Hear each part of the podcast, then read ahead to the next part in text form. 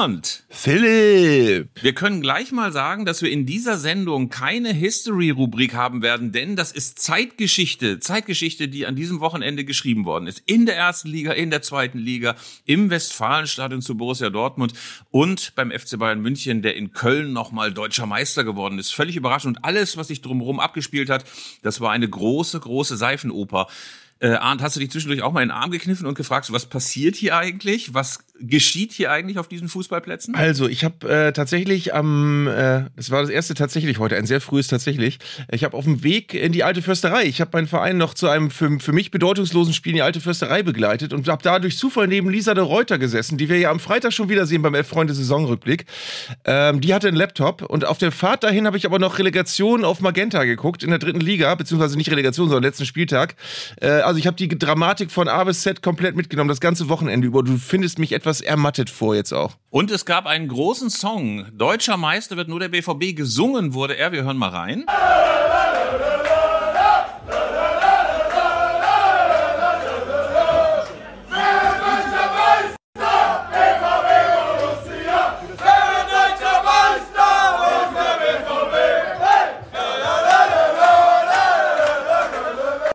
Ja, das wurde nicht gesungen in der Kabine von Borussia Dortmund, sondern beim FC Bayern München, bei den Spielern, von denen ich den Eindruck hatte, die wussten gar nicht, wie ihnen geschieht. Also hat man selbst jemals einen so überraschten deutschen Meister gesehen wie die? Man hat vor allem noch nie einen so gleichgültigen deutschen Meister gesehen gefühlt. Also du hast ja normalerweise immer bei Meisterschaften schon, selbst wenn die Wochen vorher feststehen, schon richtige Feierlaune. Und diesmal hast du einen mit versteinertem Gesicht herum irrlichternden, äh, irrlichternden äh, Thomas Tuchel gesehen, äh, der nicht so genau wusste, was er sagen sollte, weil er irgendwie auch völlig überfahren war von dem vielen, was drumherum passiert ist. Ähm, die Spieler haben alle versucht, sich zu freuen, aber und waren sicherlich auch mehr verblüfft, als sie sich gefreut haben. Also äh, und vor allen Dingen, äh, ich weiß nicht, wie es dir geht. Ich habe ganz viele oder ganz vieles übertrieben, aber ich habe ein paar Bayern-Fans in meinem Freundeskreis und alle sagen, ich kann mich darüber echt nicht freuen. Äh, und äh, ich habe gestern übrigens mit, mit äh, dem großartigen Wolfram Eilenberger an meiner Sendung telefoniert äh, oder gesprochen, der gesagt hat, er ist sauer, dass er als Bayern-Anhänger, ähm, dass, dass, dass der BVB selbst das versaut hat, weil eigentlich wäre es total gut gewesen, wenn die Bayern einfach wirklich mal mit so einer Saison nicht Meister werden. Und jetzt werden wir selbst mit so einer Saison Meister. Also es ist äh, eine ganz ambivalente Grundstimmung. Also wenn selbst Bayern-Fans das denken, dass es eigentlich ganz gut gewesen wäre, wenn es nicht die elfte Meisterschaft hintereinander gewesen wäre, dass sie das gleichgültig lässt. Äh, das ist, lässt uns, äh, glaube ich, jetzt gerade in dieser Sendung sehr, sehr viel Futter darüber zu sprechen, über die Psyche der Fußballfans. Aber wunderbare Überleitung, gleichgültig lässt uns dieses Intro nicht, das immer am Anfang unserer Sendung erklingt mit ganz, ganz vielen großartigen Melodien und... Ich wittere eine Gitarre. Also es ist alles vorbereitet. Jetzt geht's los. Zeigle und Köster, der Fußball-Podcast von Elf Freunde. Was sind das für Leute? Was sind das für Leute? Das sind ja junge, hoffnungslose Leute. Ja,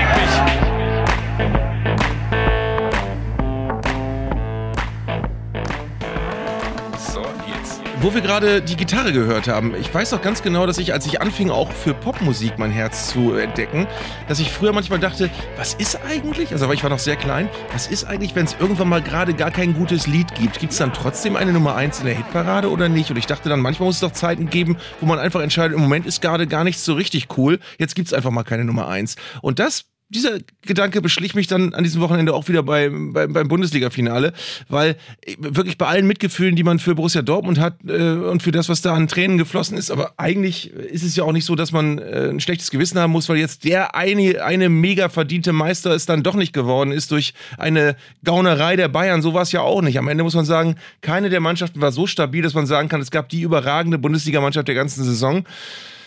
Und deswegen wäre es eigentlich völlig konsequent, dass diesmal sich, oder es ist ja auch so, dass niemand sich richtig freut. Definitiv, es war eine merkwürdige Saison mit einem schwächelnden FC Bayern, wo man immer wieder dachte, jetzt haben sie aber endlich Fuß gefasst, jetzt marschieren sie durch, wie sie das in all den Jahren zuvor auch gemacht haben. Aber immer wieder eingebrochen, auch unter Thomas Tuchel, nicht so richtig stabil geworden, aber dann gleichzeitig am Ende diese Meisterfeier vor den Pfiffen, vor den wütenden fast Zuschauern im Müngersdorfer Stadion in Köln, gleichzeitig große Trauer im Westfalenstadion. Und wenn wir uns vielleicht mal zunächst zunächst um den BVB kümmern. Also, da hatte sich ja ganz, ganz viel aufgestaut in den Tagen vorher, unendlich viele pathetische Filme, Fans, die mit Meisterschalen auf dem Kopf rumlaufen. Für meinen Geschmack und glaube ich auch für deinen wurde schon ein bisschen zu viel davon geredet, was alles passieren wird, wenn sie dann Meister sind, wenn der Borsigplatz abgerissen wird, wenn äh, Aki Watzke oben ohne auf dem Bus äh, die Meisterschale präsentiert, all solche Sachen. Ähm, da kann man fast sagen, das ist so so eine finale Dahorm äh, 2012 Konstruktion gewesen, die mhm. irgendwie nur schief gehen konnte. Das war so eine so eine allgemeine Meister, wir werden es jetzt doch Besoffenheit und wir haben es auch endlich mal verdient und wir sind jetzt auch wirklich dran. Und, aber wir können es da nicht ausnehmen, Philipp. Wir haben ja äh, bei unserer letzten Folge wussten wir auch nicht so genau, wie wir mit dem Thema umgehen. Und wir, wir selbst sind auch getragen worden von einem, das kann jetzt eigentlich nicht mehr schiefgehen, BVB. Ähm, und äh, ganz Deutschland ging es ja so. Also ich, äh, ich weiß auch nicht genau, wie man anders an dieses Wochenende hätte rangehen können, weil eigentlich war ja wirklich alles so, dass man nicht, nicht davon ausgehen konnte, dass irgendwas anderes passiert. Und äh, was ich so interessant fand, war, dass die ganze Dramaturgie dieses letzten Spieltages ja eigentlich, dass die, die Blaupause war dessen, was nicht passieren darf. Also der BVB gerät früh in Rückstand, die Bayern gehen relativ früh in Führung, äh, der BVB verschießt einen Elfmeter. Also es war so, es hat genau diese Dynamik bekommen, die es nicht hätte bekommen dürfen. Und genau dieses Szenario ist passiert, äh, wo, wo man vorher sagen musste, der BVB wird nach Lage der Dinge Meister, es sei denn, der Spieltag bekommt eine komische Eigendynamik und genau die hat er bekommen. Die Eigendynamik hat er bekommen und die nackte Angst war zu spüren bei den Spielern. All das, was den BVB in den letzten Monaten immer ausgemacht hat in Heimspielen, diese Leichtigkeit, dieser unbedingte Wille, ein Tor zu machen, das war alles fortgezaubert. Edin Terzic, das kann natürlich auch nur eine optische Täuschung gewesen sein, saß irgendwie auch viel bleicher auf der Trainerbank oder stand ähm, in der Coaching-Zone. Also man hatte das Gefühl, da verschwört sich sehr, sehr viel, sehr, sehr früh gegen den BVB. Dazu ja auch noch ein FSV Mainz 05, von dem viele vorher gedacht haben, unter anderem ich auch, dass er die Saison eh so langsam austrudeln lässt und jetzt eher ein bisschen Spalier steht bei der großen Meistersause des BVB. Der hat einfach auch wahnsinnig gut gespielt. Genau das gemacht, was man machen musste, nämlich äh, Nadelstiche setzen, immer wieder schnelle Konter fahren, die Unsicherheit ausnutzen. Also das war eine Dynamik, wie sie wahrscheinlich selten vorkommt, aber dann irgendwie auch eine große Zwangsläufigkeit hatte. Was ich sehr bemerkenswert fand, war, dass es in Dortmund kein Gefühlschaos gab. Es gab ja, es gibt ja sonst immer so Schuldzuweisungen und dann sind ein paar Leute wütend und manche schieben es auf den Schiedsrichter und andere sind sauer auf die Bayern. Und in Dortmund hast du das Gefühl, der ganze Fußballnachmittag stand unter so einer, also als es vorbei war, unter so einer bleiernden Schwere, wo auch nicht mehr nach einzelnen Ursachen geforscht wurde, sondern es war dieses ganze, wir haben es versemmelt und wir sind wahnsinnig traurig. Das war so der Oberbegriff und mehr ist nicht mehr passiert in Dortmund. Es war so dieses, dieses große kollektive Traurigsein äh, und es nicht fassen können, dass es nicht geklappt hat. Aber es war kein Hadern, es war kein verdammt, wenn in der 17. Minute irgendwas anders gelaufen wäre und wenn der Elfmeter drin, sondern es war einfach nur wieder das gleiche wie sonst auch immer. Ich vermute mal, dass das noch kommt. Also ich bin mir auch ganz sicher, dass auch manche negative Stimmung, manche Aggression sich beim BVB auch noch mal Bahn brechen wird. Aber ich glaube, das hatte, wie ich es eben schon sagte, so eine große Zwangsläufigkeit. Also es hatte sich eine riesige Spannung aufgebaut, die sich ja irgendwie entladen musste. Und es war dann doch dieser Moment, wo Edin Terzic vor der, West, äh, vor der Südtribüne im Westfalenstadion steht und die Huldigungen oder die Tröstungen der Südtribüne entgegennimmt. Das war sehr, sehr rührend, weil Edin Terzic zu Tränen gerührt war. Er war, glaube ich, momentan oder gerade in diesem Moment der, der am allermeisten darüber getrauert hat, dass diese Meisterschaft jetzt nicht zum BVB gegangen ist. Aber ihm konnte man auch nichts vorwerfen. Ne? Also er hat eine Mannschaft reaktiviert, revitalisiert. Er hat ihr das Stürmen beigebracht. Er hat ihr auch meiner Meinung nach beigebracht, gut zu verteidigen. Jetzt nicht gegen Mainz, aber sonst. Ähm, und ähm, er ist sicherlich jemand, der in den nächsten Jahren mit dem BVB noch viel erreichen kann.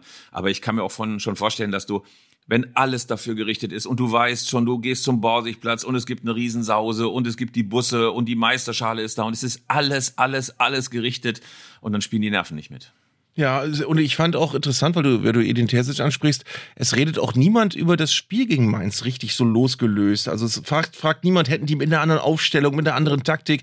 Die, du redest überhaupt nicht über das Sportliche, weil du sagst, nee, das, das ist irgendwie, das hat eigenen Gesetzen gehorcht, was da passiert ist. Das ging nicht darum, ob, ob man mit dem äh, 4-3-2-1-System anders gespielt hätte als mit dem 5-3-3-6-9, sondern äh, es ist so, dass man ähm, gemerkt hat, dieses Spiel, das hat einen, das war ein Spielfilm, der ist abgelaufen und der ist so abgelaufen, wie er abgelaufen ist. Und da äh, es, es, es hat wahrscheinlich auch nichts genützt, sich da irgendwie so dagegen zu stemmen, weil du irgendwie gemerkt hast, es ist einfach so passiert. Es ist dem BVB einfach passiert, was am Samstag passiert ist. Und am Ende ist jetzt natürlich die Frage, wie geht der BVB damit um? Es gab ja noch Sitzungen mit Terzic, mit Kehl, mit Watzke, wo man sich mal überlegt hat, wie macht man jetzt eigentlich weiter? Klar ist, es geht mit Terzic weiter. Klar ist aber auch, es wird einen gewissen Umbruch in der Mannschaft geben. Ein paar Leistungsträger werden den Club verlassen. Ähm, und jetzt ist so ein bisschen die Frage, war das jetzt dieses eine Jahr, in dem der BVB den Bayern mal gefährlich werden konnte? Wird es jetzt den großen Umbruch beim Rekordmeister geben? Sprechen wir gleich noch drüber. Und äh, jetzt wird es wieder diese Spielzeiten geben im April oder sogar im März mit äh, Schnee und Eis auf den Weißbiergläsern feiert der FC Bayern seine Meisterschaft. Also vielleicht wird man sich im nächsten Jahr, im übernächsten Jahr noch sehr, sehr viel mehr ärgern über diesen Moment, in dem es mal möglich war, als jetzt gerade, wo man denkt, hey, wir sind wieder auf Augenhöhe.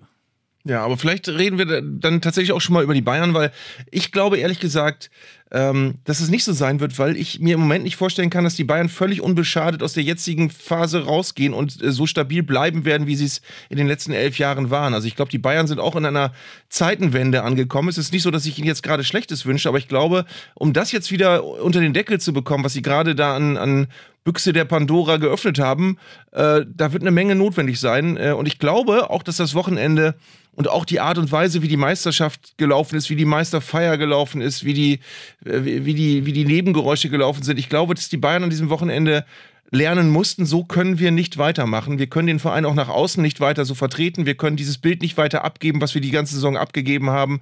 Und wir müssen ganz, ganz viel ändern, auch wenn wir jetzt nochmal Meister geworden sind. Und wenn wir das mal ein bisschen sortieren, dann stellen wir mal fest, dass das ganz große Elend eigentlich damit begann, dass der FC Bayern partout nicht bis zur nächsten Woche damit warten konnte, Oliver Kahn und Hasan Salihamidzic zu entlassen. Nein, es musste eine außerordentliche Aufsichtsratssitzung sein, noch in der Woche vor dem letzten Spiel.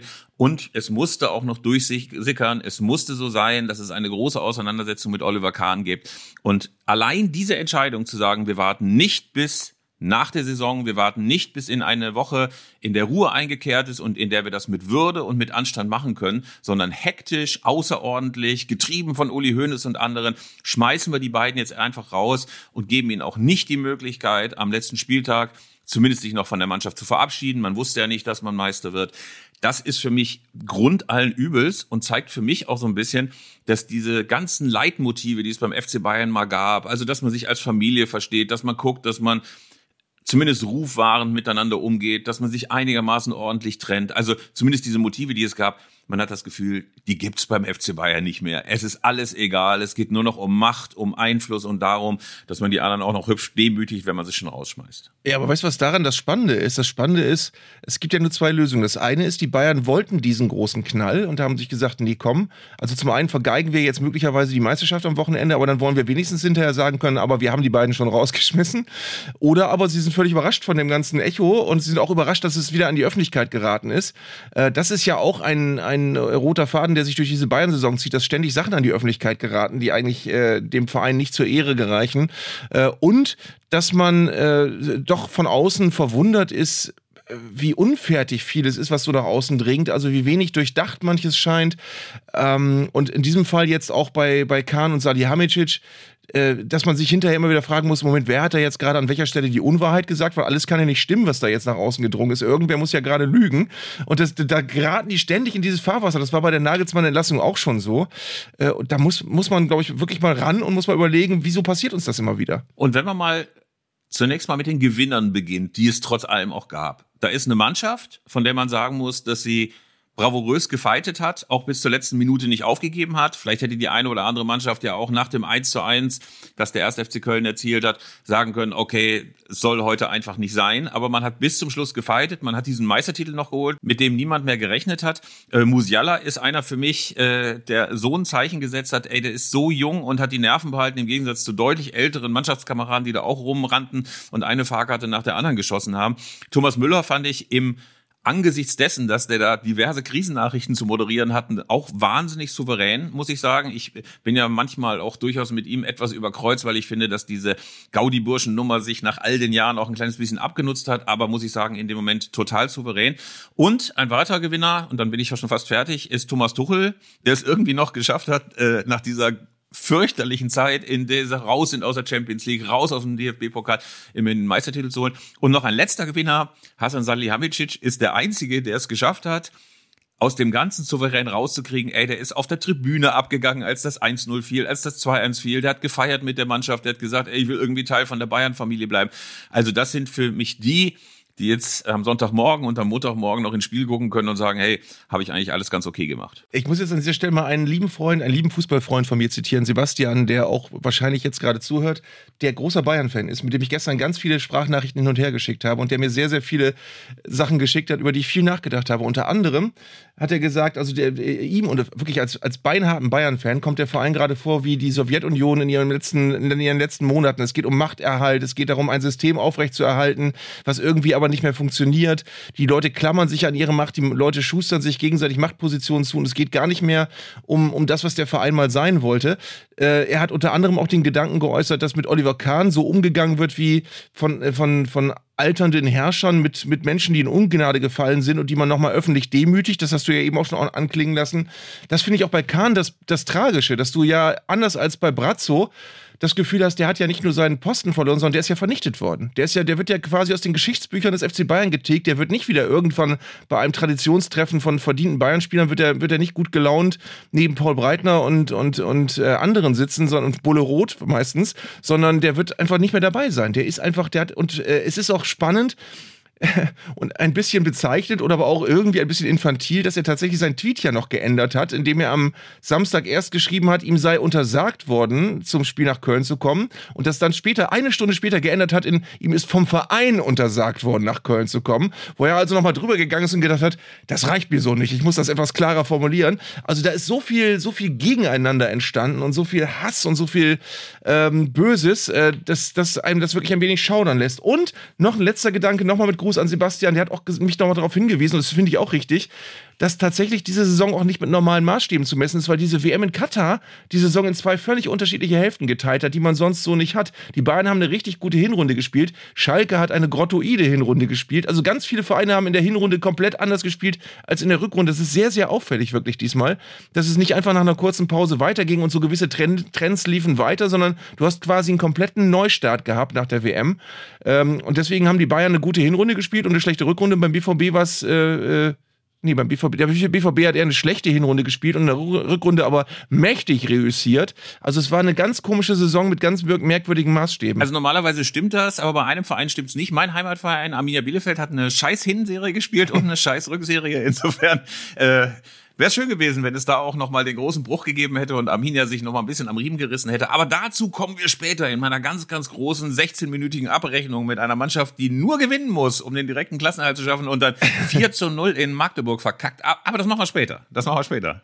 Lass mich noch, lass mich noch, lass mich noch kurz was über Thomas Tuchel sagen. Ich fand Thomas Tuchel wirklich auch bemerkenswert am Samstag, weil er äh, ist erst zum ersten Mal Meister geworden in der Bundesliga. Er ist geholt worden, um die Saison hinzubiegen und er ist wenigstens noch Meister geworden. Und er ist aber rumgelaufen, als hätte er die ganze Zeit, hat, haben seine Augen, sein Gesicht hat gesagt, was ist das hier für eine unglaubliche Scheiße, wo ich hier reingeraten bin. Also was ist das hier für ein Laden? Was sind das für Leute? Was ist das, äh, was, was passiert hier gerade? Also er ist, ähm, er hat das Ganze zwar gemanagt und moderiert und, äh, aber du hast auch auf der Pressekonferenz nach dem Spiel gemerkt, ey, der hat sowas von gar keinen Bock jetzt überhaupt irgendwie sich über den Meistertitel zu freuen oder irgendwelche Dinge zu sagen, hat dann seinen Pressesprecher noch zurechtgewiesen, ey, du, wir hatten doch vereinbart, dass ich kein Eingangsstatement geben muss. Also, das ist alles sehr bleiern, was da bei Bayern gerade passiert und die müssen da ganz viel sortieren jetzt. Ja, ich glaube, Thomas Tuchel äh, ist auch überrascht gewesen, weil er äh, wahrscheinlich dachte, dass diese schlimme DFB-Pokalgewinnübergabe ähm, bei Borussia Dortmund kurz bevor er gefeuert wurde, dass das schon der schlimmste Titelgewinn aller Zeiten für ihn war und jetzt muss er mit dem FC Bayern erleben, dass man das alles nochmal toppen kann. Ich fand ganz interessant, was du gesagt hast zu Oliver Kahn diese Vernichtung. Äh, denn klar ist ja, Oliver Kahn war als CEO oder als Vorstandsvorsitzender des FC Bayern ja so auf dem Nukleus seines Wesens auch angelangt. Irgendwie war das alles so wahnsinnig logisch. Ein Welttorhüter, einer, der über viele, viele Jahre den FC Bayern geprägt hat, der wird jetzt auch Vorstandsvorsitzender beim FC Bayern München. Und wenn der jetzt gefeuert wird, die Frage ist ja wirklich, was macht denn der jetzt eigentlich? Also wenn der noch nicht mal mehr so eine Art Paul Breitner-esker Markenbotschafter wird, wenn der nicht irgendwie in dieses ganze äh, Clubleben noch aufgenommen wird wieder, wenn alle Tischtücher zerschnitten sind, was macht er denn? Ich meine, Experte beim ZDF, das war ja auch grauenhaft, aber äh, als Vorstandsvorsitzender, das machte irgendwie Sinn. Und jetzt den so zu demontieren, den vor allen Dingen, das darf man ja auch nicht vergessen, da kommen wir ja gleich noch zu, den als einen darzustellen, der am Telefon austickt, Zitat eines Journalisten, der von dem man befürchten muss, dass er, wenn er ins Stadion nach Köln kommt, dem neuen Vorstandsvorsitzenden Dresden schön mal die Kasse nach hinten haut, weil er sich nicht beherrschen kann. Das war ja auch eine äh, Sache, dass man sagte, ja, da könnte es Handgreiflichkeiten mit dem neuen Clubchef geben. Also all das, dass das sowas, solche Kolportage überhaupt an die Öffentlichkeit gelangt ist, zeigt, wie stillos, wie würdelos momentan die Kommunikation beim FC Bayern München läuft. Du berufst dich ja sicherlich auch auf Pit Gottschalk, der gestern im Doppelpass äh, einige dieser Dinge äh, aus, rausgelassen hat. Was ich an der Darstellung merkwürdig fand, also Pit Gottschalk ist, glaube ich, kann man sagen, relativ dicht dran, oft an Informationen aus dem Hause Bayern München. Ähm, aber was ich etwas unstimmig fand, war, dass er gesagt hat, ja, unter anderem hätten sie Kahn auch deswegen äh, sich von ihm trennen müssen, weil er gedroht hat, auszupacken. Wo ich dann aber denke, naja, aber wenn du jemanden rausschmeißt, der droht auszupacken, dann hinderst du ihn normalerweise nicht am Auspacken. Also das kann der, der, der Aspekt ist äh, ein wenig hölzern. Ähm, aber äh, in der Tat ist es so, dass du wirklich das Gefühl hast, im Moment ist da eine, eine, eine fragile äh, Gesamtwetterlage bei Bayern. Ist jetzt ein ganz schlechtes, eine ganz schlechte Metapher, die ich da gerade zeichne. Bitte rausschneiden. Nee, wir lassen sie drin. Aber es ist so, dass du wirklich das Gefühl hast, ähm, das wird ganz schwer in den Griff zu kriegen sein, weil da sind jetzt so viele, also erstens so viele neue Leute. Hast du gestern die Pressekonferenz gesehen? Ähm, ich habe spaßeshalber ein Bild gepostet von zwei Bayern-Pressekonferenzen. Bei der einen siehst du ähm, vor fünf Jahren Rummenigge, Höhnes und Salihamidzic sitzen und gestern sahst du dann den einen, äh, der, dessen Name mir nicht bekannt ist, und Heiner und Dresen. Und das war so wie, äh, wie bei Tim Thaler, die, die, die grauen Herren, die hast du, glaube ich, auch schon mal zitiert, die das Lachen gestohlen haben. Äh, die saßen da so und, und verwalten jetzt den FC Bayern. Das war ein ganz anderes Bild, als wenn da noch irgendwelche Fußballer sitzen. Natürlich soll man ihnen nicht Unrecht tun, das können auf ihrem Gebiet sehr, sehr gute Leute sein, aber es sind nicht Rummenigge und Hoeneß. Und es ist, äh, da haben sich die Bayern, um jetzt mal dieses schöne Zitat zu verwenden, äh, in den letzten Tagen wirklich nicht, wie Karl-Heinz Rummenigge sagen würde, mit Lorbeeren beklackert nachdem man eben sich da wirklich nicht mit Lorbeeren geklackert hat. Dann riechen die Lorbeeren sicherlich ein kleines bisschen streng, wenn die so beklackert worden sind. Ähm, wir müssen noch einmal kurz zu diesem Moment zurückkommen, wo Herbert Heiner Oliver Kahn das mitgeteilt hat, dass er nicht mehr CEO ist. Wenn man mal alles zusammen fasst, dann wird Oliver Kahn nicht ganz so sachlich reagiert haben, wie er das hinterher in seinem Tweet geschrieben hat. Irgendwas Böses wird er schon gesagt haben. Vielleicht wird er auch nur einfach sein Unverständnis ausgedrückt haben, dass sie ihn jetzt noch vor dem letzten Saisonspiel rausschmeißen müssen. Ich nehme auf jeden Fall mal an, dass irgendwelche bösen Worte gefallen sind. Ist natürlich nicht klug von Oliver Kahn, sich solche Blößen zu geben, immer blöd. Eigentlich sollte man die goldene Regel in solchen Chefetagen haben und sagen, ey, ich nehme das einfach mal zur Kenntnis, ihr hört von meinem Anwalt oder ihr hört davon oder wir sprechen später nochmal. Es ist nie gut, wenn du emotional wirst. Es ist nie gut, wenn du dann aus der Haut fährst. Das ist vielleicht auch eine Lehre, die Oliver Kahn daraus nochmal ziehen muss. Äh, es ist auch nie gut, wenn hinterher der Bruder Axel Kahn auch nochmal nachtritt und den Eindruck erweckt, als ob sich da über Wochen und Monate und Jahre unglaubliche Wut auf den FC Bayern angestaut hat. Also das war von Oliver Kahn auch nicht klug. Ich finde auch äh, sehr, sehr interessant, dass man ja inzwischen weiß, dass offenbar Hassan Salihamidzic schon einverstanden war, dass man das Ganze einvernehmlich regelt. Also dem werden wir gesagt haben, Brazzo, wir machen nicht weiter mit dir. Und der hat gesagt, na gut. Und äh, Olli Kahn haben sie das gleiche gesagt und der hat gesagt, nee, also da werde ich jetzt aber handgreiflich und jetzt packe ich aus. Also so kommt ihr mir nicht davon. Äh, und dann haben die gesagt, dann kommst du auch nicht mit nach Köln. Also so ähnlich wird es ja gelaufen sein. So viel anders waren die Gespräche wahrscheinlich in Wirklichkeit auch gar nicht. Naja, und das ist natürlich dann auf allen Seiten totaler Kindergarten. Ich sag aber auch nochmal, Völlig unverständlich ist die Reaktion von Oliver Kahn auch nicht. Es ist würdelos, ihn einen Spieltag vor Saisonende rauszuschmeißen, ganz egal, wie dieses Spiel in Köln ausgeht. Insofern kann man schon verstehen, dass er wütend ist, aber zeigen hätte es nicht dürfen. Das ist weder professionell noch ist es klug. Ähm, aber man muss eben auch sagen, was dann passierte, also die Kommunikation des FC Bayern, dass man es durchsickern lässt an die Journalisten, was ja auch eine unselige Tradition beim FC Bayern ist, dass es sofort Standleitungen zu irgendwelchen merkwürdigen Bayern-Insidern gibt, dass telefoniert wird, bis die Drähte glühen. Das ist eine Unsitte beim FC Bayern, die es seit vielen, vielen Jahren gibt und ich finde in den letzten Wochen und Monaten intensiv. Und dann muss man eben auch nochmal sagen, das Allerschlimmste, was es momentan an Personal beim FC Bayern gibt, ist tatsächlich Präsident Herbert Heiner. Einer, der bei Adidas sicherlich gute Arbeit gemacht hat, der es aber schafft, noch jede kommunikative Herausforderung beim FC Bayern in ein totales Volldesaster zu verwandeln. Der keine Idee davon hat, wie man gut mit Menschen umgeht, der keine Idee davon hat, wie man so jemanden wie Oliver Kahn möglicherweise wieder einfängt, der da trotzig sitzt auf einer Pressekonferenz, wo du denkst, Alter, wie, wie unsouverän kann man eigentlich sein? Ähm, das hat mich schon erstaunt, dass der Typ auch immer noch Präsident des FC Bayern München ist. Er hat auf dieser Pressekonferenz gestern auch kurz nacheinander erst gesagt, dass Olli Kahn wegen, wirklich wegen einer Sommergrippe nicht mit nach Köln gefahren ist und dann so, so triumphierend gesagt, ich habe seine WhatsApp hier auf dem Handy, ich habe das hier, der hat mir geschrieben, er kann nicht kommen, weil er im Bett liegt. Und drei Sätze später hat er aber gefühlt gesagt, nee, ja, er ist nicht mitgekommen, weil wir ihn abberufen haben. Das war ja dann klar, dass er dann nicht mehr mitfährt.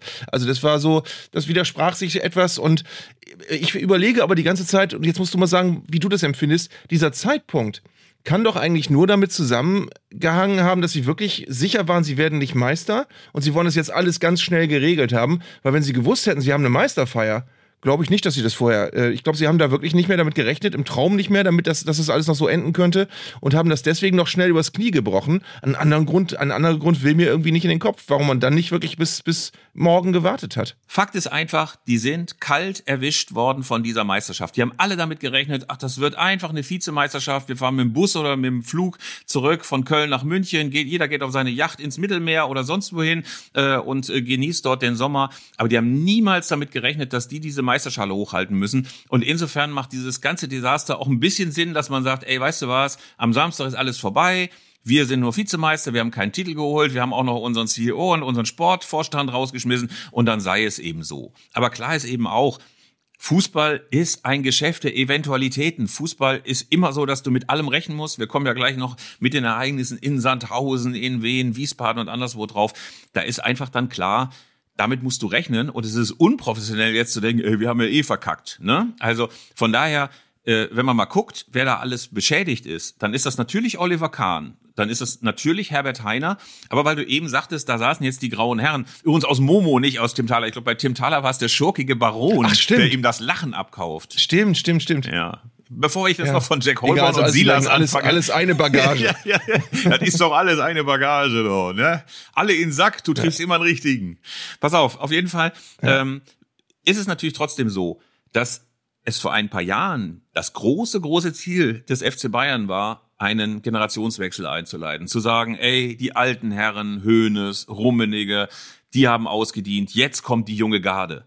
Und man muss ja wirklich sagen, und das dockt so ein bisschen an, an das, was du sagst, die stehen vor den Trümmern dieses geplatzten Generationswechsels. Uli Hoeneß muss ja telefoniert haben wie ein Geisteskranker, Strippen gezogen haben, dafür verantwortlich gewesen sein muss er, ähm, dass die rausgeschmissen worden sind. Dann hast du Kalle Rummenigge, der ja so als Supervisor wieder eingesetzt werden soll für Dresen und einen neuen Sportvorstand. Also die Kombination aus all dem lässt einen ja auch nur ratlos zurück, wenn man denkt, ja, wollt ihr ewig weitermachen? Also, ne? Hunde wollt ihr ewig leben? Ähm, ich frage mich, was hat Uli Hoeneß da noch zu suchen? Was hat Rummenigge da noch zu suchen? Gibt es keine Leute, die auch einen Sachverstand haben und die diesen Club leiten können? Jetzt muss ich mich hier von Fips über Tim Thaler belehren lassen. Aber gut, äh, ich komme vom, komm, komm vom. Nein, du hast, du hast völlig recht. Vor allen Dingen der FC Bayern muss sich jetzt einfach überlegen, was wollen wir denn eigentlich sein? Weil sie haben dieses alte Heroen sitzen an der Spitze und der Verein ist ähm, das große Mir san mir, was immer wieder dafür sorgt, dass äh, man immer besser ist als der ganze Rest. Darauf können sie jetzt eigentlich nicht mehr, nicht mehr zurückgreifen. Und es ist ja auch eine, eine Geste der Hilflosigkeit oder eine Aktion der Hilflosigkeit, jetzt Rummenigge zurückholen zu wollen, nach dem Motto, ja, wir brauchen irgendeinen von den Alten, brauchen wir jetzt wieder hier, weil ohne die läuft der Laden nicht. Äh, sie haben ja aus genau dem, dem Grund eigentlich als Generationswechsel äh, Olli Kahn geholt, äh, weil sie dachten, wir brauchen wieder so, ein, so, ein, so eine Ikone, die an der Vereinsspitze steht und die das Gesicht des Vereins ist und äh, die haben sie jetzt äh, zertrümmert. Und jetzt kommen, soll, soll Rummenigge zurückkommen, damit wenigstens ein Gesicht wieder da ist. Ähm, äh, und über allem thront Olli Hoeneß, der wahrscheinlich im Moment auch gar nicht so genau weiß, wie sehr er da jetzt eingreifen soll und wie sehr nicht. Ähm, und äh, in dem muss es, muss es kochen. Ähm, und wahrscheinlich weiß er aber genau, es wäre auch keine Lösung, wenn ich jetzt wieder zurückkomme. Aber die, die da sind, die packen es auch irgendwie nicht. Ähm, der Dresden, der äh, eigentlich einen sehr honorigen Eindruck macht, äh, seit er sich jetzt äh, öffentlich äh, äußert im Namen des FC Bayern, wollte eigentlich schon weg und was ganz anderes machen, ist auch keine perfekte Voraussetzung, um jetzt die große neue Ära einzuleiten. Also ganz viele Fragezeichen. Je mehr wir darüber reden, umso mehr Fragezeichen ploppen auf. Und bevor wir uns im FC Bayern festnagen wie so ein Jagdhund an der Ente, äh, müssten wir vielleicht nochmal so als Schlusswort eine kleine Perspektive dahin äh, geben, wenn jetzt Rummenigge den Supervisor spielt, wenn weder Herr Krösche noch Herr Eberl, die ja beide so mal schnell gehandelt wurden auf dem Boulevard, da Sportvorstand werden, ist natürlich auch ein bisschen die Frage, wer kann da noch ein neues Gesicht werden? Ähm, und vielleicht ist man diesmal ein kleines bisschen sorgfältiger bei der Auswahl des Personals, denn das muss ich einmal nochmal sagen. ich habe schon damals die Wahl von Oliver Kahn als CEO eigentlich nicht verstanden, weil natürlich seine Verdienste als Spieler unbestritten sind. Er war einer, der eine Ära geprägt hat. Für mich ist allerdings auch ganz, ganz klar, dass Oliver Kahn bisher gar nicht bewiesen hatte, dass er irgendwie so einen großen Laden wie den FC Bayern leiten könnte. Seine eigene Firma, das war eine kleine Butze mit ein paar Mitarbeitern, wie man einfach gedacht hat, ey, der kennt sich aus in Markenführung, der kennt sich aus in globalem Business, der weiß, wie man globale Märkte bespielt, der kennt sich aus in PR, der weiß, wie man einen Verein positioniert. Da hatte ich das Gefühl, da war man schon echt sehr, sehr, sehr, sehr optimistisch, dass der das alles ausfüllen kann und dass er jetzt auch jemand gewesen wäre, der in seiner Spielerkarriere mit übergroßem Charisma aufgefallen wäre, also jenseits dieses Steinbeißer Blickes und den malenden Kiefer, wäre mir jetzt auch nicht aufgefallen. Weißt du, worauf ich übrigens sehr gespannt bin? Ich bin sehr gespannt darauf, ob und in welcher Funktion der Name Kathleen Krüger bei den Bayern auftaucht in Zukunft. Das ist ja die Teammanagerin offiziell, äh, die schon seit langem im Verein ist, ehemalige Spielerin, auch äh, im Verein hoch geachtet. Äh, und bei, bei, ihr wird immer wieder überlegt, müssen wir dir eigentlich, eigentlich eine sehr viel wichtigere Funktion geben.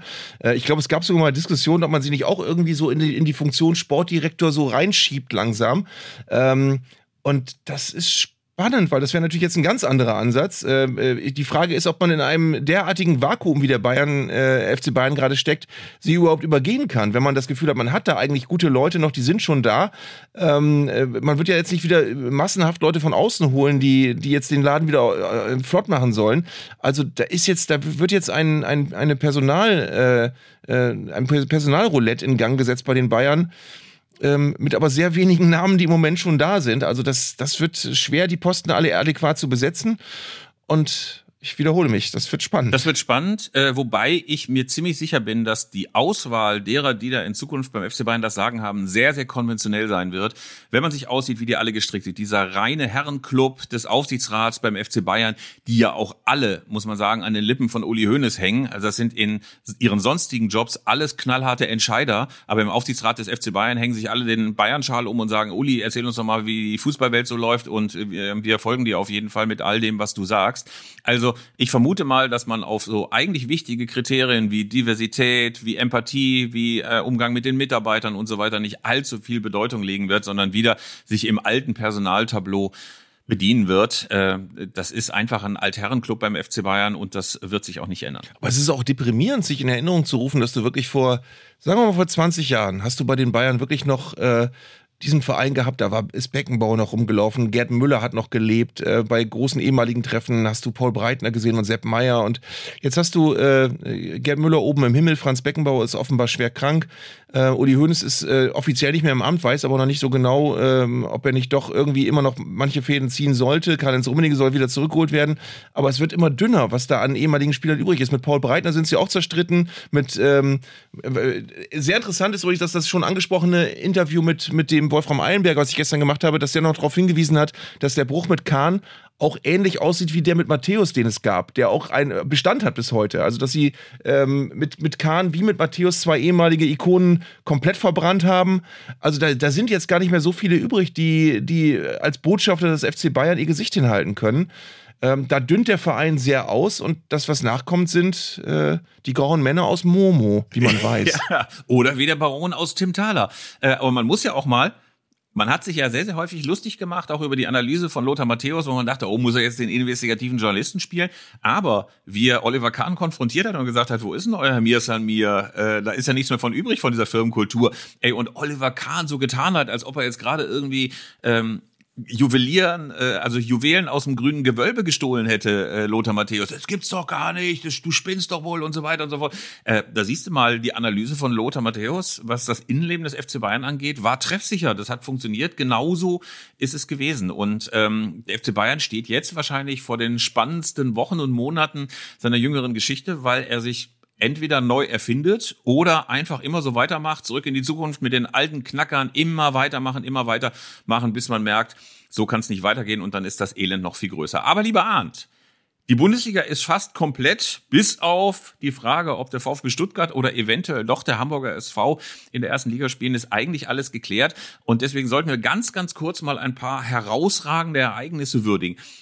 Ich habe bis zum Schluss nicht dran geglaubt. Ich habe bis zum Schluss gedacht, der FC Union verkackt das noch irgendwie ganz zum Schluss. Gucken Sie selber mal auf Ihre Expected Goals Bilanz und stellen fest, ey, wir sind ja gar nicht so gut und das wird nichts und wir packen es nicht. Aber sie gewinnen 1 zu 0 das letzte Spiel gegen deinen Lieblingsverein, Heimatverein äh, Werder Bremen und sie sind in der Champions League und das ist epochal. Also das äh, ist eine Sache, die wird man natürlich in den Geschichtsbüchern des FC Union wiederfinden, aber auch der Bundesliga. Das ist spektakulär. Ich war jetzt am Wochenende zum, am Wochenende zum ersten Mal an der alten Fürsterei bei einem Spiel. Ich war vorher schon so öfter da äh, und ich war sehr, sehr, sehr beeindruckt von der Stimmung da. Also sehr angetan. Ich habe wirklich wenig, äh, kann mich an wenig Stadien erinnern in Deutschland, wo mal bessere Stimmung geherrscht hätte. Und ich fand es sehr beeindruckend. Ich bin dann da halt auch so ein bisschen hinter den Kulissen rumgelaufen zu sehen, wie die miteinander umgehen, was da für eine Atmosphäre herrscht. Und das ist alles, natürlich werden die auch Probleme bekommen, wenn die Erwartungshaltung da mal irgendwann ein paar Jahre angewachsen ist und angefüttert wurde. Aber im Moment wirkt das alles sehr, sehr lustvoll und sehr, sehr unschuldig und sehr, sehr, äh, also die haben einfach total Bock und sind neugierig auf das, was jetzt kommt und sind total happy mit dem, was sie erreicht haben und können es auch nicht so richtig fassen. Also das war wirklich so ähm, sehr, sehr, äh, ja, einfach fast kindliche Freude, die man da gemerkt hat. Es war wirklich ne, ne, eben nicht ein Verein, der jetzt mit, mit einem Kraftakt, mit ganz viel jahrelanger finanzieller Anstrengung äh, versucht hat, irgendwas zu erzwingen, sondern die haben sich da einfach hingearbeitet, wo sie jetzt sind. Und das war, das war, ich hätte es dem SC Freiburg auch gegönnt, davon mal abgesehen, aber es war, das war schon bemerkenswert mit anzuschauen und ähm, das, das, äh, es hat Spaß gemacht, da zu sein am Samstag. Du darfst das dem SC Freiburg nicht mehr wünschen, weil uns ein User, ein Hörer geschrieben hat, wir würden Christian Streich zu oft abfeiern. Jetzt heißt auch mal gut. Also insofern können wir mal versuchen, in den letzten, nächsten Wochen und Monaten ein kleines bisschen mehr Missgunst über den SC Freiburg auszuschütten. Aber äh, davon abgesehen ist es natürlich auch eine großartige Leistung, äh, was da im Breisgau passiert. Aber einmal noch ganz kurz zum FC Union. Es wird natürlich jetzt drauf ankommen und das ist nochmal eine große Herausforderung, vielleicht die größte jetzt in den letzten Jahren noch so, äh, diesen unglaublichen Entwicklungsschritt so in der ganzen Struktur nachzuvollziehen. Also ich glaube, dass es keinen Fünfjahresplan äh, in Köpenick gab, auf dem stand, hey, ähm, erstes Jahr Klassenerhalt, zweites Jahr Europa League, drittes Jahr Europa League, viertes Jahr Champions League und dann Weltherrschaft, äh, deutscher Meister und so weiter, äh, sondern das ist natürlich alles ein glückseliger Zustand, aber eben auch völlig überraschend, dass das so funktioniert anhand der Konkurrenz. Und jetzt ist natürlich ein bisschen die Frage, wie kannst du dich nicht verzetteln? Wie schaffst du es, eine Mannschaft zusammenzustellen, die in der Champions League nicht sofort von sämtlichen Gegnern abgefrühstückt wird? Wen holst du? Du hast eine Mannschaft, die das erreicht hat, die wahrscheinlich ein Gehaltsgefüge hat, was einem oberen Drittel vielleicht oder einem mittleren Drittel der Bundesliga entsteht. Du hast eine Infrastruktur, die darauf ausgelegt ist, möglicherweise ein paar Jahre in der Bundesliga die Klasse zu halten und jetzt spielst du in der Königsklasse und bekommst Geld reingespült, weckt natürlich auch Begehrlichkeiten, weckt angesichts der Tatsache, dass du jetzt auch der einzige Erstligist in Berlin bist, ähm, auch natürlich irgendwie so eine Art von der Stadtmeister muss es jetzt richten. Also das sind große Herausforderungen und man kann denen nur wünschen, also Christian Arbeit, dem Kollegen Zingler und vor allen Dingen dem Trainerteam um Urs Fischer, dass man da Ruhe bewahrt und das jetzt alles nicht in so in in so Hektik münden lässt. Oh, Champions League, es muss aber ganz, ganz viel passieren und so weiter. Wenn wir jetzt schon die beiden Vereine genannt haben, die oben besonders viel aus ihren Möglichkeiten gemacht haben, nämlich äh, die Union und äh, habe ich jetzt absichtlich falsch so. gesagt. Also nicht, nicht bitte jetzt. Jetzt habe ich das verstanden, Äh, die, also Union und der, und der SC Freiburg und der SC Freiburg mit dem, mit dem wunderbaren Christian Streich auf der Trainerbank, um das jetzt auch mal zu sagen, äh, fällt mir gleich als drittes, wenn ich jetzt noch einen dritten Verein nennen sollte, der eklatant viel aus seinen Möglichkeiten gemacht hat, ist das der VfL Bochum bei mir. Wo ich dann sage, die haben doch je, jeder hat die doch als Absteiger Nummer eins gesehen. Die waren komplett im Eimer, als sie sich von ihrem Trainer trennen mussten. Äh, und die haben etwas so Tolles da zustande gebracht, dass sie sich wirklich am Ende direkt und relativ sicher sogar retten, noch mit mit dem Heimsieg, mit toller Stimmung in diesem wunderbaren Stadion. Ich bin so gerne im, im Ruhrstadion. Ähm, ich finde, der, der, Trainer ist ein absoluter Glücksgriff, Thomas Letsch. Der ist äh, ein, ein Trainer, habe ich gestern auch in meiner Sendung gesagt. Da haben die beim Trainerscouting ganz viel richtig gemacht, den da hinzusetzen, ähm, weil sie offenbar jemanden erwischt haben, der, der, der alles äh, so im Griff hat, wie, wie du es als, als, als jemand, der in so einer schwierigen Gesamtgemengelage einsteigen muss beim Vorfeld Bochum, wie das sein muss. Also der hat ganz viel rausgeholt aus dieser Mannschaft ähm, und da, da wirklich ziehe ich, zieh ich alle Hüte, die ich habe äh, von dem VfL Bochum. Das war eine ganz, letzt wirklich eine ganz tolle Saison, ähm, die ganz toll geendet ist. Also der VfL Bochum feiert völlig zu Recht. Es gab ja noch eine große Sause am Wochenende im Bermuda-Dreieck. Man sah Spieler in diesen großartigen Regenbogenfarben dieses legendären Bochumer Trikots. Und es ist einfach nur großartig, was die geleistet haben. Ich kann mich auch daran erinnern, dass am Ende der Hinserie niemand nur noch einen Pfifferling auf den VfL gegeben hat. Man hatte das Gefühl, es ist eine ganz, ganz typische zweite Saison eines Aufsteigers des Vorjahres. Im ersten Jahr hat die Euphorie alles getragen und im zweiten Jahr gibt es die ganzen Sollbruchstellen. Der Trainer wird gefeuert, den sie vorher noch gefeiert haben. Der geht dann auch noch zum FC Schalke. Es gibt großen, großen, großen Unmut in dem Verein. Und dass man es dann geschafft hat, das zu moderieren, einen guten Trainer zu holen, der ruhig weitermacht, kein Panikeinkauf, sondern einer, der wunderbar zum VfL Bochum passt. Es gab auch eine sehr, sehr gute Stimmung im Publikum. Man hat das ja auch nochmal gesehen, als äh, die Bochumer nach Berlin zu diesem meiner Meinung nach auch ein bisschen vorentscheidenden Spiel ähm, bei Hertha BSC gefahren sind. Eine großartige Stimmung, ein großartiger Zusammenhalt beim VfL. Und dass die jetzt das dritte Jahr in der Bundesliga spielen und das ist ja nicht nur finanziell wichtig, das ist strukturell wichtig, dass es nicht immer hoch und runter geht.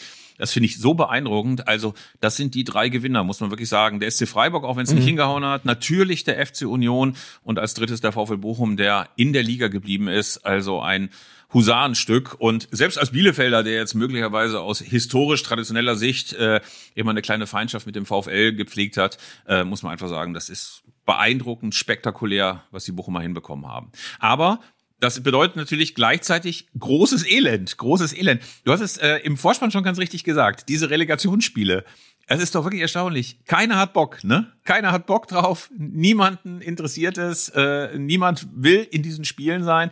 Und trotzdem müssen jetzt vier Mannschaften noch Extraschichten einlegen. Ja, komm, lass uns gleich über die, über die Relegation sprechen. Aber ich, ich wollte gerade noch mir, ich habe mir die Bundesliga-Tabelle nochmal aufgerufen. Äh, und ich finde es gerade nochmal interessant, nach 34 Spieltagen mal zu gucken, wer hat eigentlich äh, überperformt, wer hat underperformt und wer ist da genau gelandet, wo er einfach hingehört. Bayern, Dortmund, Leipzig auf 1, 2, 3, da brauchst du, glaube ich, nicht viel überreden, das ist so, wie es ist. Äh, Union Berlin und Freiburg haben dafür gesorgt, dass es für Leverkusen eine zu schlechte Saison geworden ist, weil die haben äh, ja Leverkusen weit überflügelt äh, und durch ihre, durch ihre großartige Saison dafür gesorgt, dass Leverkusen nicht Vierter wird, sondern Sechster. Frankfurt auf sieben ist, glaube ich, normal, Wolfsburg auf acht äh, auch eigentlich, äh, Mainz auf neun auch, Gladbach hat eine enttäuschende Saison hingelegt mit nur elf Siegen und äh, Platz 10, der 1. FC Köln auf Platz 11 ist, glaube ich, ganz okay aufgehoben. Kann bei guten, in guten Jahren mal vielleicht auch Siebter oder Sechster werden und in schlechten Jahren 14. Aber eigentlich gehören sie dahin. Äh, Hoffenheim auf 12 ist am Ende auch normal, wobei die Mannschaft eigentlich mit dem finanziellen Aufwand, mit dem sie mal zusammengestellt worden ist, auch ein bisschen höher hätte landen können. Mit Werder auf Platz 13 bin ich ganz zufrieden. Der VfL Bochum auf 14 ist super.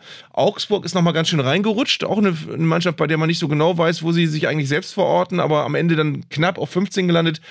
Stuttgart nach dem Trainerwechsel nur 16. muss man sagen, weil eigentlich hat man gedacht, als Sebastian Hoeneß übernommen hat, das wird jetzt gut gehen, weil der hat die jetzt ganz gut, äh, ganz gut eingenordet. Und Schalke ist schon eine bizarre Saison, weil die haben äh, alles in der Hinrunde verkackt und sind in der Rückrunde ähm, einen Weg gegangen, den ihnen niemand mehr zugetraut hat. Und deswegen habe ich letzte Woche schon gesagt, gehen sie erhobenen Hauptes in die zweite Liga und nicht annähernd so beschädigt, wie es beim letzten Abstieg war. Ja, über Hertha, Hertha sprengt dann wirklich alle Dimensionen dessen, was, was äh, einfach nicht schief gehen darf. Und ähm, aber da kannst du als Berliner mehr dazu sagen. Also natürlich gibt es eine ganz merkwürdige Stimmung gerade um Hertha BSC. Da ist einerseits die Wut darüber, dass man aus all dieser Kohle überhaupt nichts gemacht hat. Es ist weder noch äh, an der Infrastruktur möglichst viel gemacht worden, noch ist in Spieler gut investiert worden, noch hat man das Gefühl, dass man irgendwie im sportlichen Alltag dieses Geld sieht. Man hat eine große, man hat eine große Wut, glaube ich, auf vergangene Würdenträger beim Club. Aber gleichzeitig gibt es eine merkwürdige Solidaritätsstimmung auch bei der Hertha. Jetzt dieses Jahr oder meinetwegen auch zwei durchzustehen, wenn es denn tatsächlich diesen vielbeschworenen Berliner Weg gibt. Also wenn man jetzt sagt, pass mal auf, nachdem wir es mit unendlich vielen überteuerten, meiner Meinung nach auch überschätzten Spielern versucht hat, jetzt eben endlich mal auf die Jugend zu setzen, endlich mal darauf zu setzen, dass man selber gute Nachwuchsarbeit leisten kann. Das ist erstmal faszinierend. Birgt natürlich auch große Gefahren. Du kannst in der zweiten Liga mit extrem vielen geilen, tollen, jungen Talenten unglaublich untergehen, einfach weil es eine dreckige Liga ist, weil dort getreten wird, weil dort natürlich auch das abgezockte Profitum nochmal immer wieder mal Premiere feiert. Also das ist hochriskant, aber ich glaube, es ist der einzige Weg, den die Hertha auch gerade gehen kann, um überhaupt wieder so eine Art Standing zu bekommen. Aber gerade deswegen ist es erstaunlich, dass da jetzt nicht das große Scherbengericht beginnt, dass jetzt nicht alle sagen, ey, zur Hertha, da gehe ich nicht mehr hin, sondern eigentlich ist es fast eine Stimmung, wie du sie auch im Westfalenstadion in Dortmund hattest. Trauer darüber, dass das nicht hingehauen hat, aber gar nicht so diese Vorwurfshaltung, dass du denkst, ey, sind das alles Blinde und Versager außer mir. Die Stimmung, die hast du nur in Bielefeld. Und deswegen sollten wir jetzt doch mal ganz, ganz kurz zu den Relegationsspielen kommen. Denn ganz ehrlich, Ja. ich kotze im Strahl. Ich kotze im Strahl. Also man muss sich meine Geisteshaltung, meine mentale Haltung nochmal äh, vergegenwärtigen. Ey, dann spielen sie ohnehin am Vorwochenende nur unentschieden gegen Paderborn und du denkst, okay, dann eben letztes Spiel in Magdeburg. Wenn du da alles reinhaust, wie der heutige Fußballtrainer gerne sagt, wenn du den Bock umstoßen willst, äh, wenn du in die Zweiköpfe kommen willst, dann kannst du doch irgendwie auch in Magdeburg gewinnen. Wenn auch glücklich, wenn auch glücklich. Aber dann lässt sich meine Mannschaft, Arminia Bielefeld, 4 zu 0 in Magdeburg abfrühstücken. 2500 Bielefelder mitgefahren, der Auswärtsblock rappelvoll, großartige Stimmung und auch ein bisschen Optimismus. Ey, und dann tritt dir Arminia wieder mal mit unfassbarem Anlauf von ungefähr 45 Metern so kräftig in den Arsch, dass du überhaupt gar keinen Bock mehr hast auf Relegation. Ich meine, Relegation kann Arminia ohnehin nicht. Wir erinnern uns an 2014 an Darmstadt, wo auch das Hinspiel in der Relegation noch 3-1 gewonnen haben und ich auch schon fast im offenen Wagen über die Stabmausstraße gefahren bin. Und dann, zack, Rückspiel, dieses schreckliche 2 zu 4. Also, große Angst, selbst wenn es der SVW ist, der seinerseits auch jetzt nicht so richtig geil findet, in die Relegation reinzukommen. Warum freut man sich da eigentlich nicht? Ist Relegation prinzipiell scheiße? Will man es lieber kurz und schmerzlos haben? Irgendwie ähm, äh, einfach absteigen? Man weiß, der 16. geht runter? Wenn du mir das erlaubst, dass ich als Moraltheologe dir ein wenig Trost spende, ich, ich will das wenigstens versuchen, dann muss ich sagen, wenn man sich die Tabelle nach 30 Spieltagen aufruft, äh, dann wäre da sogar noch sehr viel Schlimmeres möglich gewesen. Und durch die Punkte, die danach noch geholt worden sind, ist zumindest der Dir- Direktabstieg äh, vermieden worden. Also nach vier Spieltage vor Saisonende hattet ihr einen Punkt mehr als Regensburg und Sandhausen.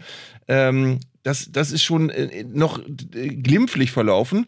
Aber natürlich hätte dieses, dieses Spiel in, in, Magdeburg nicht sein dürfen und hat, glaube ich, ganz viel kaputt gemacht. Ähm, zumal auch das wieder dieses klassische Spiel war gegen einen Verein, für den es um nichts mehr geht und der sich dann in so ein Rausch spielt. Das hast du ja komischerweise auch immer an den letzten Spieltagen. Ähm, äh, und die dann über sich hinauswachsen, genau wie Mainz in Dortmund über sich hinausgewachsen ist und genau wie, äh, wie, wie, das, wie das eben häufig passiert an den letzten Spieltagen, dass du einen ganz undankbaren Gegner hast, wenn du gegen irgendwen spielst, der einfach echt nur noch Bock hat, einmal noch ein gutes Spiel zu machen. Und für dich selbst geht es um ganz viel. Das ist der Punkt, glaube ich, der, der es so schwierig gemacht hat für die Arminia. Definitiv. Und, das müssen wir ja auch noch einmal kurz rekapitulieren, für die, die es nicht gesehen haben, diese bizarren Platzstürme, die dann am Ende in der Relegation mündeten. Es war ja so, dass Wiesbaden 1 zu 0 gegen Halle gewinnt und sich bereits am Ziel wählt. Dabei spiel, läuft das Spiel des Konkurrenten Osnabrück noch. Und einen Tag später passiert im Hamburger SV in Sandhausen das gleiche, wieder Jubelszenen auf dem Rasen, weil alle glauben, dass Heidenheim in Regensburg verloren hat. Und hier wie dort passiert das Unglaubliche, jeweils in der Nachspielzeit drehen die Gegner, also die beiden Clubs auf den anderen Plätzen das Spiel noch. Und dann gab es natürlich viel, viel Häme für die Wiesbadener und die Hamburger, für die Platzstürme und für die glückseligen Fans auf dem Rasen, die seien Wesen, so kleine Kinder, die dann so die geballten Fäuste in die Kamera reckten. Äh, äh, und am Ende waren es dann doch eigentlich immer eher die Stadionsprecher, die das ganze Elend hervorgebracht haben, weil sie einfach schon mal gratuliert haben. Irgendwie in Wien, ja, wir sind in der zweiten Liga und äh, beim HSV, ja, wir sind aufgestiegen. Äh, wenn man es mal positiv wenden will, hatten die zumindest drei bis vier Minuten dieses Gefühl, echte Aufsteiger zu sein. Also es ist deutlich mehr, als die Anhänger vom ersten FC Saarbrücken oder von Dynamo Dresden haben konnten. Aber irgendwie denkt man auch, ey, die haben alle Handys. Die können auch ihre bescheuerte Sport 1 oder Kicker-App mal einfach kurz mal aktualisieren und sehen, da wird noch gespielt. Und bis dahin würde ich keinen Zentimeter auf diesen Rasen setzen. Ne? Ich bin ein strikter Gegner dieser, dieser im Moment überall feststellbaren Platzsturmisierung der Ligen. Also du hast das Gefühl, dass immer an den letzten Spieltagen äh, die, die Fans auf der Tribüne schon nach Gründen suchen, wie, welche Situation könnte angemessen sein, damit wir endlich mal wieder den Platz stürmen können. Und dann kann man halt das Wasser nicht halten und rennt vielleicht auch manchmal zu schnell auf den Platz und denkt, okay, die anderen spielen zwar noch, aber da wird schon nichts passieren. Ich fand interessant, ich habe mir beide Schlussphasen angeguckt, sowohl die in Osnabrück als auch die in Heidenheim. Äh, oder in, in Regensburg gegen Heidenheim. Und du hast bei beiden wirklich das Gefühl gehabt, die hauen noch einen rein. Die haben so, da ist so ein Druck, der Gegner taumelt durch den eigenen Strafraum und gefühlt wird jeder Ball sechsmal abgewehrt äh, und, und, und aber dann doch nicht richtig geklärt. Also es war beide letzte, beide Siegtore waren auch irgendwie ähnlich. Das in Osnabrück und das, äh, das für Heidenheim. Da wurde dann ein Ball reingeprügelt, also mit dem puren Willen, einfach nur, weil man, weil man äh, äh, Chancen im, im, Sekundentakt hatte. Äh, und das konnte man absehen. Und äh, in beiden Fällen, ich habe das erst gedacht, äh, auf dem Weg in die alte Fürsterei, als ich auf meinem Handy das Spiel in Osnabrück gesehen habe, auf Magenta, die haben so ein Splitscreen gemacht. Du hast also links äh, das Spiel in Osnabrück gesehen und hast gesehen, dass die wirklich äh, pro Minute 16 Torchancen haben. Und dann hast du äh, auf der anderen Seite hast du den Platzsturm äh, in Wiesbaden gesehen. Und du hast das angeguckt, das, das geht doch jetzt nicht gut. Und es ging dann auch nicht gut. Und das gleiche hattest du gestern eben auch mit Sandhausen und Regensburg.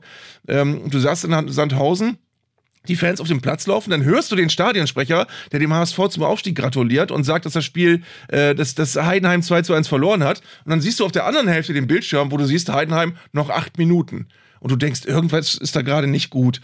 Und äh, wie du sagst, ich habe auch die ganze Zeit gedacht, warum dauert das so lange, bis, bis da irgendwer mal in diesem Punkt die Hand hebt und sagt, stopp, die spielen noch, lass mal lieber uns jetzt hier nicht vollkommen zum Horst machen. Äh, aber es hat nichts gebracht, es hat nicht geholfen. Es hat nicht geholfen und äh, der Wahnsinn, dass der HSV bereits als Aussteiger durch die Medien getragen wurde, der reichte ja bis in die Unterhaltungssendungen des NDR. Dort verlor dann ein Moderator ganz kurz zwischendurch auch mal die Fassung und verkündete eine ganz besondere Nachricht. So, und an dieser Stelle gratulieren wir nochmal und zwar dem HSV zum Aufstieg in die Bundesliga. Haben geschafft. Herzliche Grüße übrigens an Rollo Fuhrmann an dieser Stelle. Äh, die Rollo Fuhrmann-Geschichte mit dem Meister der Herzen und, und, und Schalke und so kennt wahrscheinlich jeder. Ähm, äh, Rollo, falls du zuhörst, ich, wir haben dir das nie gesagt, aber ich, ich mag ihn auch sehr. Ähm, äh, in Bremen war das eine Zeit lang ein Running Gag. Das waren immer meine Kollegen und ich Rollo Fuhrmann irgendwo gesehen, haben wir uns zugeraunt. Wir sind Meister. äh, das ist äh, ganz nett gegenüber ist, Rollo. Dankeschön es ist eine ganz sensible, ganz sensible Gesamtlage, wenn, wenn einfach zu schnell äh, gefeiert wird. Das ist nie gut. Das äh, sollte man immer erst in dem Moment machen und dann dafür richtig. Also dann, dann haut doch richtig auf die Kacke in dem Moment, wo ein Spiel zu Ende ist. Äh, das waren an diesem Wochenende zwei Beispiele dafür, dass es nie gut ist, zu früh zu, zu euphorisch zu sein. Oder beziehungsweise, wenn wir den BVB dazu nehmen, waren es drei Beispiele. Ich fände es auf jeden Fall sehr, sehr schön, wenn bei den Relegationsspielen auch alle Spieler mit betont lustlosem Gesicht auf den Rasen laufen. Ne? Drumrum Riesenbrimborium, aber so ein bisschen so wie das häufig lustlose Sanostol-Kind, das dann direkt durch die Pfütze geht, anstatt drüber zu springen. So finde ich, sollten die Spieler auf jeden Fall auflaufen. Ich finde auch Relegation verlängert die Saison ungebührlich. Ich ja. finde es total schön, wenn das DFB-Pokalfinale ganz egal, wer da spielt, äh, meinetwegen auch RB Leipzig, äh, meinetwegen auch wer auch immer, ähm, dass das der Abschluss der Saison ist. Da weißt du, du hast es bis durch, dass dann danach nochmal zweites Relegationsspiel eins und zweites Relegationsspiel zwei nachgekleckert kommt, ist total unwürdig. Ich finde, Pokalfinale ist Schluss. Einer hat noch diesen goldenen Kübel, den er hochträgt. Dann wird noch Spalier gebildet und ein bisschen gemeckert und ein bisschen gefeiert. Und das ist es dann auch. Ja, aber ganz davon abgesehen ist einfach, sind Relegationsspiele ja sportlich komplett sinnlos. Also nach einer Saison, in der du eigentlich alles ermittelt hast. Du, jeder hat jeden äh, Gegner zweimal gehabt. Du hast Hin- und Rückspiel gehabt. Du hast 34 oder, oder je nach Ligengröße 38 Spiele gehabt. Ähm, und äh, dann zu sagen, okay, wir könnten jetzt aber nochmal zwei Spiele machen, das ergibt einfach keinen Sinn. Und ähm, das ist jetzt schwierig, das einem Bielefelder zu sagen, wenn es die Relegation nicht gäbe, wäre ihr jetzt abgestiegen und die Stuttgarter auch. Aber ich finde nach wie vor, es ist, es muss, also eine klare Kante würde eigentlich nicht schaden, zu sagen, du musst 15. werden in der Bundesliga, um drin zu bleiben. Ähm, diese, diese Relegationsspiele, die wirklich innerhalb von zwei Spielen und du brauchst ja nur einen schlechten Tag zu haben, dann kannst du dir das, die Arbeit eines ganzen Jahres komplett versemmeln. Äh, die, die regen mich jedes Jahr eigentlich wieder auf. Also ähm, ich muss die nicht haben. Also sie regen mich auch als Bielefelder auf. Also ich würde natürlich jetzt in so einer ganz egoistischen Perspektive sagen, oh Gott sei Dank gibt's die und Gott sei Dank haben wir noch eine Chance in der Liga zu bleiben, weil es wäre alles ganz, ganz schrecklich, wenn man noch eine Liga runterging, innerhalb von einem Jahr durchgereicht zu werden.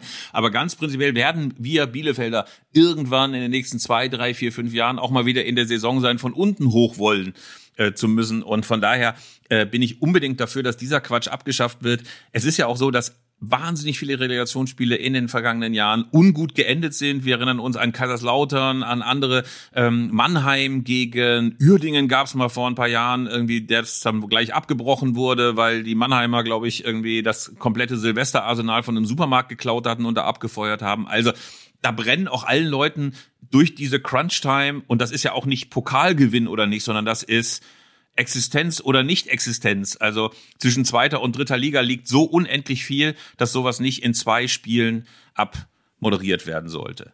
Ähm, aber wenn wir jetzt mal so drauf blicken, Du hast ja schon gesagt, es war eine extrem merkwürdige Saison, unterbrochen durch diese komische WM in Katar mit einer endlos langen Pause. Danach hatte man das Gefühl, dass man mental erstmal überhaupt wieder reinkommen musste in dieses ganze Bundesliga-Geschäft.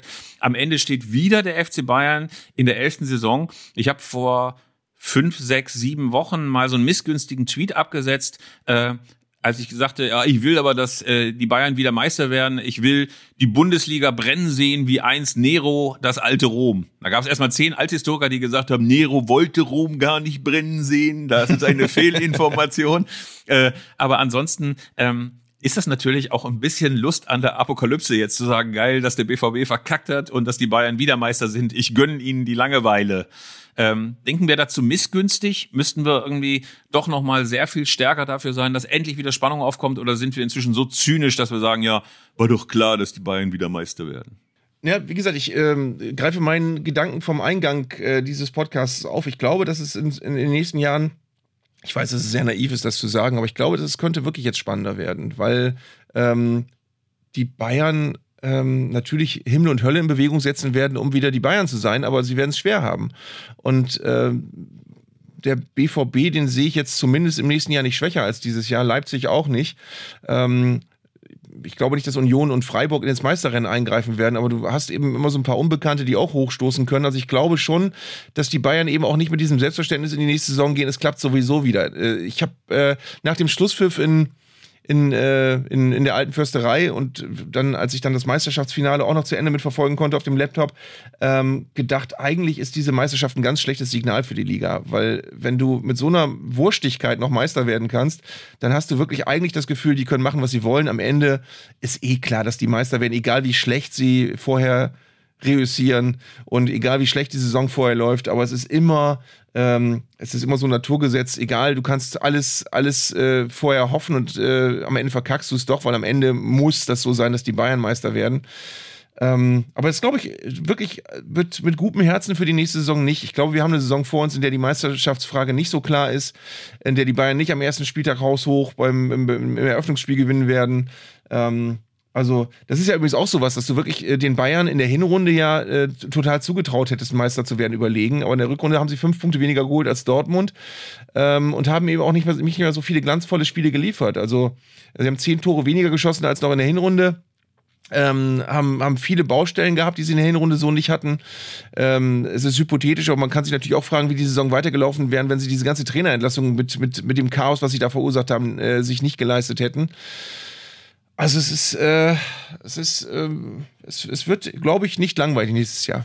Ich glaube auch nicht, dass es langweilig wird und vielleicht können wir beide ja sogar noch mal in einem moraltheologischen Schlusswort verkünden, ähm, wie wir so diese Saison jetzt auch gerade, weil es viele Verlierer gab, empfunden haben. Denn das war eine der großen Gefühle, die ich hatte, als ich Edin Terzic vor der Südtribüne gesehen habe, als ich die Schalker gesehen habe, die sich noch Minuten, fast halbe Stunden lang von ihrem Blog haben feiern lassen äh, in Leipzig, äh, wo die Schalker Fans gesungen haben und den Zusammenhalt ähm, doch gepriesen haben mit ihrer Mannschaft, dass auch in diesem ganzen Scheitern und auch in der Niederlage eine ganz, ganz große Kraft steckt. Vielleicht jetzt nicht immer so, die Dortmunder werden sich ganz, ganz sicher ärgern, dass sie die Meisterschale nicht geholt haben. Aber ich glaube an diesen Moment, an diesen Moment, an dem Terzic gefeiert wurde und sich die Tränen aus den Augen gewischt hat, äh, die Schalker, die gefeiert wurden und überhaupt diese ganze Rückserie, wenn du siehst, dass selbst bei Hertha BSC zumindest eine Art von neuem Geist entsteht, wenn du siehst, dass du zum Beispiel auch in Saarbrücken in der dritten Liga natürlich alle traurig sind, aber irgendwie dann doch im nächsten Jahr wieder einen neuen Anlauf nehmen wollen, dann ist nicht immer wichtig, dass du so eine Silberschale hochhältst, dann ist es nicht immer wichtig, dass du die Champions League bekommst, sondern mhm. dass du weißt, dass das Sinn macht, dass du da hingehst, dass du als Fan gebraucht wirst, aber auch, dass du als Spieler dich mit deinem Club, mit deinen Anhängern, mit deinem Stadion, also mit dieser Heimat identifizierst, dann glaube ich, kann aus Scheitern und können aus Niederlagen ganz großartige Dinge entstehen. Ich glaube, ich habe ein gutes Schlusswort. Ich grüße Mickey Beisen jetzt an dieser Stelle, der BVB-Fan ist und der sich das alles gegeben hat am Samstag im Westfalenstadion und der, der, der direkt danach eine Kolumne geschrieben hat für den Stern mit dem Titel Unser Scheitern war schöner als euer Gelingen. Ja, und das trifft es, glaube ich, ganz gut für dieses Wochenende. Das war auch das, was die Bilder transportiert haben. Das wird den Dortmundern jetzt nicht viel Trost spenden und es wird die Bayern auch jetzt nicht wahnsinnig kratzen, aber äh, auf der anderen Seite, das ist, das ist eine Meisterschaft. Ich weiß nicht, ob du gestern Bilder gesehen hast von den Feierlichkeiten. Das macht nicht den Anschein, als wenn man da jetzt jahrelang dran zurückdenkt und sagt, wie geil war das, als wir damals noch Meister geworden sind. Also das, äh, es hinterlässt ein schales Gefühl nach dieser Saison, ähm, aber umso mehr lohnt es sich, an die Orte zu gucken, wo es jetzt noch was zu feiern geben könnte in den Relegationsspielen oder aber wo es was zu feiern gab, wie in Bochum, wie in, in Berlin an der Alten Fürsterei. Ähm, also es gibt immer Sonnenschein, wenn es anderswo Schatten gibt. Um Gottes Willen. Ich bin gerührt und geschüttelt. Und wir sind nächsten Montag, liebe Freunde, schon wieder da. Dann besprechen wir das DFB-Pokalfinale zwischen Eintracht Frankfurt und einem anderen Verein und natürlich das erste Relegationsspiel, in dem mein Heimatverein Arminia Bielefeld wahrscheinlich schon auswärts beim SVW in Wiesbaden entsetzlich verkackt hat und irgendwie noch hoffen muss, dass ein Wunder von Bielefeld geschieht. Bis dahin verabschieden wir euch und uns und freuen uns auf nächste Woche und unseren Abschluss der Saison. Und auf den Saisonrückblick freuen wir uns überhaupt Ja. noch. Hast du den jetzt? Unbedingt, der läuft ja, pass auf, pass auf, das Schlimme ist ja, der läuft ja an dem Abend, an dem auch das Relegationsspiel von Arminia in Wiesbaden läuft. Nein! Ja. Und ich Oh überlege Gott. jetzt, weil der Saisonrückblick um 20 Ob du Uhr anfängt, äh, könnte ich mich um 20.45 Uhr mit einer Übelkeit von der Bühne verabschieden und du übernimmst einfach. Ja. Und dann schaue ich hinten auf so einem kleinen Transistorradio oder so. Wir gucken mal. Also, wir verabschieden uns, sind nächste Woche wieder da und freuen uns wahnsinnig. Bis dahin, macht's gut. Tschüss. Tschüssi. War Zeigler und Köster, der Fußball-Podcast von Elf Freunde. Ihr hörtet eine Produktion im Auftrag der Audio Alliance. Koordiniert hat diese Folge der Kollege Tim Pommerenke.